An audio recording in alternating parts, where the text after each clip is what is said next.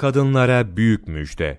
Ensardan Esma binti Yezid radıyallahu anha, Resulullah sallallahu aleyhi ve sellemin huzuruna gelerek, Ya Resulallah, anam babam sana feda olsun. Müslüman hanımlar tarafından elçi olarak yanınıza geldim. Şüphesiz Allahu Teala sizi erkek ve kadınlara peygamber olarak gönderdi. Bundan dolayı biz kadınlar topluluğu sana iman ettik. Allah Celle Celaluhu'na iman ettik. Fakat biz kadınlar evlerde koruma içinde ve örtülerimizde kapalı duruyoruz. Beylerimizi evlerinde bekliyoruz. Onların arzuları bizimle tamamlanıyor. Onların çocuklarını karnımızda taşıyoruz.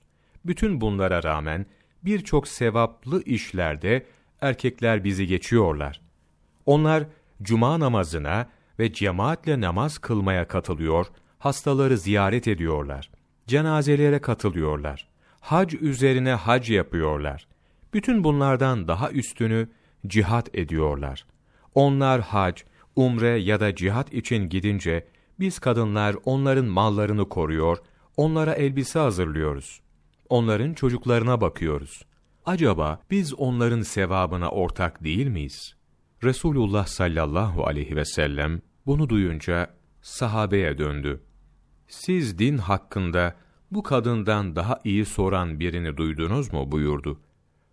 Sahabeler, Ya Resulallah sallallahu aleyhi ve sellem, biz bir kadının böyle soru sorabileceğini hiç düşünemezdik dediler. Ondan sonra Efendimiz sallallahu aleyhi ve sellem, Hazreti Esma'ya dönerek şöyle buyurdu. Dikkatli dinleyip anla. Seni gönderen kadınlara şöyle de. Kadının kendi kocasıyla iyi geçinmesi, onu memnun edecek şeyleri araştırıp ona göre hareket etmesi, onların işlediği bütün amellerin sevabına eşittir. Esma radıyallahu anha cevabı duyunca son derece sevinçli olarak geri döndü. Bir hadiste şöyle buyruluyor.